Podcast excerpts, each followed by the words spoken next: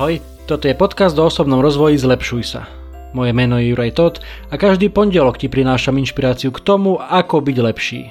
Rozhovory s osobnosťami i solo epizódy, kde s tebou zdieľam, čo som sa naučil, čo mi pomohlo a čo by mohlo pomôcť aj tebe vybudovať si a udržať správne návyky a posúvať sa k lepšej verzii seba samého.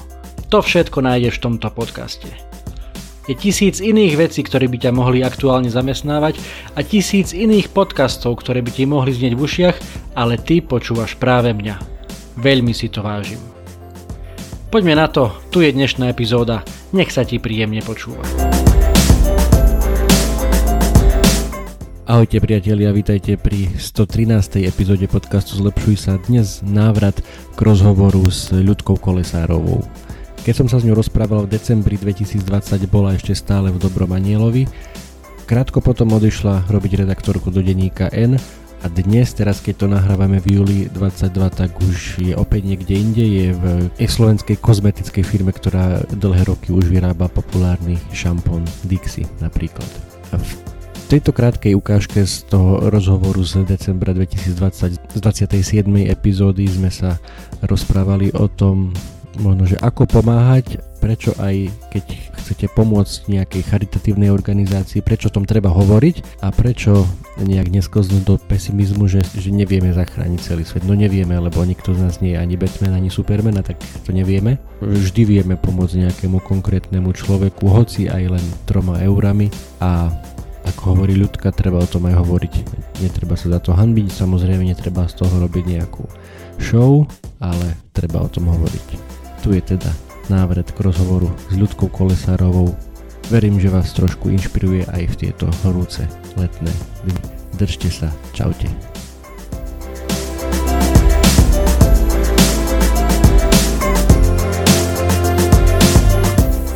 Zlepšovanie sa je aj o zlepšovaní sveta okolo nás, napríklad aj tým, že pomáhame, pomáhame druhým, ktorí to potrebujú.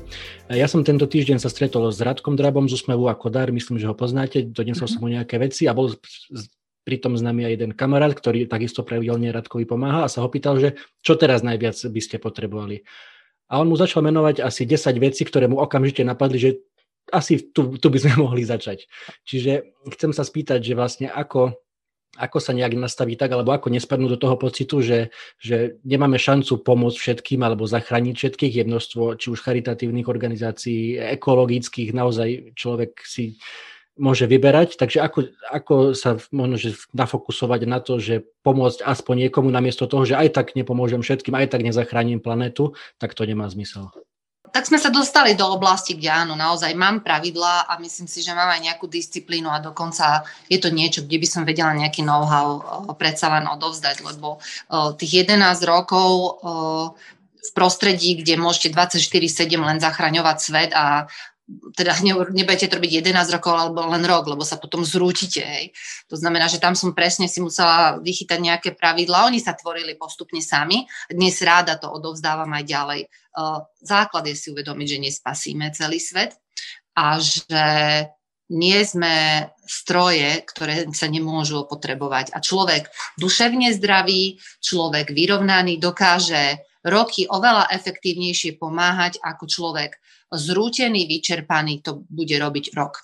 To je jedna vec. To znamená, že tam je tá rovnováha, rovnováha, že dopriadej sebe, uh, relax, rodina, niekedy nedvihnúť telefón. Ako, ja som s tým mala veľký problém, naozaj mne 22.00 v nedelu niekto volal alebo písala. Ja som si celú noc s niekým písala preto, lebo som vedela, že mu je ťažko, lebo leží v nemocnici ale potom som bola druhý deň úplne, že KO a za ten deň som mohla pomôcť x rodinám vymyslením nejakého projektu.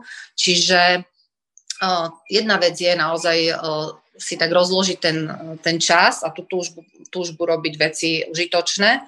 A druhá vec je, že sa na niečo fokusovať. Ako fokusovať sa na, na nejakú konkrétnu vec. Napríklad niekto môže pomáhať len um, túlavým zvieratám napríklad a povedať si, no dobre, tak tu teraz akože na zemi e, a venovať tomu naozaj veľa energie, peňazí, možno, že poradí nejako a potom zrazu, keď zbada nejakého žobráka, tak akože nemusí úplne sa z toho zrútiť, dá mu možno, že mu kúpi rožky alebo čo, ale vieš, že tomu sa bude zase venovať niekto, kto sa fokusuje na ľudí bez domova. Čiže uh, sústrediť sa na jednu vec a tu robiť efektívne a prijať, že ostatné veci možno, že, možno, že nemusí robiť. A to sa týka napríklad, ľudia nemusia podľa mňa vôbec robiť veci. Oni, je veľa ľudí, ktorí nemajú ten know-how a vynaložia 3 dní energiu na to, čo profesionál dokáže urobiť za hodinu.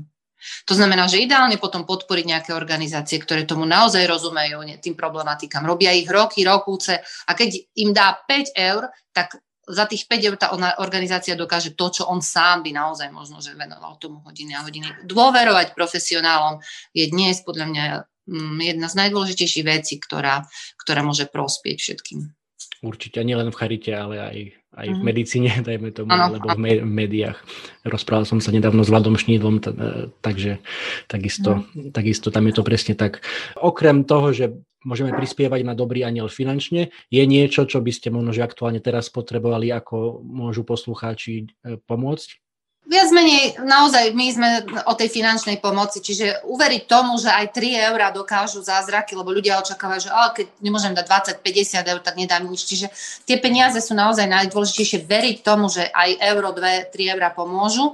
A druhá vec je hovoriť o tom, hovoriť náhlas. Ľudia hovoria, hovoria často, že O dobre sa nemá hovoriť. Práve, že nie, lebo máme potom plné uši a mozgy zlých informácií. Čiže rozprávať o dobre, rozprávať o organizáciách, ktoré fungujú, ktoré niekomu pom- pomohli priamo niekomu, alebo cez ktoré niekto pomáha, lebo uh, vždy je známe, že priatelia a ľudia okolie sa často orientuje podľa toho, čo hovoria tí blízky, takže rozprávať o dobre, rozprávať, ktorým charitám prispievajú. Každý nech uh, raz za čas povie, ako pomohol, komu pomohol, nech sa za to nehambí, že ja len potichu pomáham. A jasné, že z toho netreba urobiť nejakú show, ale hlásiť sa k charitatívnym organizáciám a k dobru je podľa mňa, k dobrým skutkom je to najlepšie.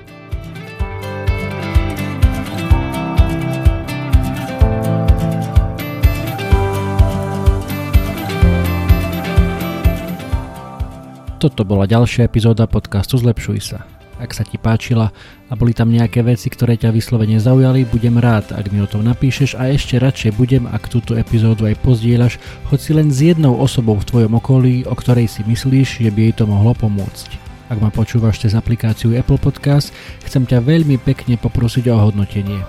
Ak ma počúvaš cez Spotify, aj tam mi už môže dať 5 hviezdičiek. Zaberie ti to len pár sekúnd a mne to pomôže dostať tento podcast a pozitívnu inšpiráciu k širšiemu publiku a ja ti budem skutočne veľmi vďačný.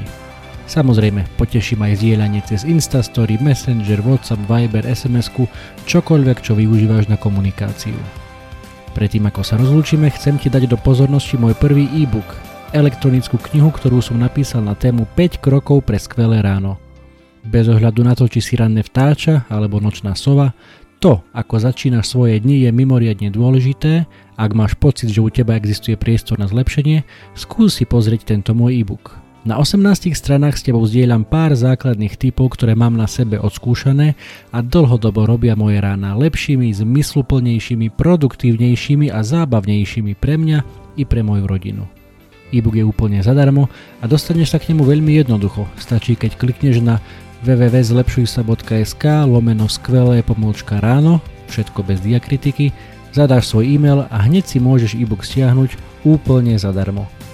Budem vďačný, ak mi dáš vedieť, či sa ti páčil a držím ti prsty na tvojej ceste k skvelému ránu.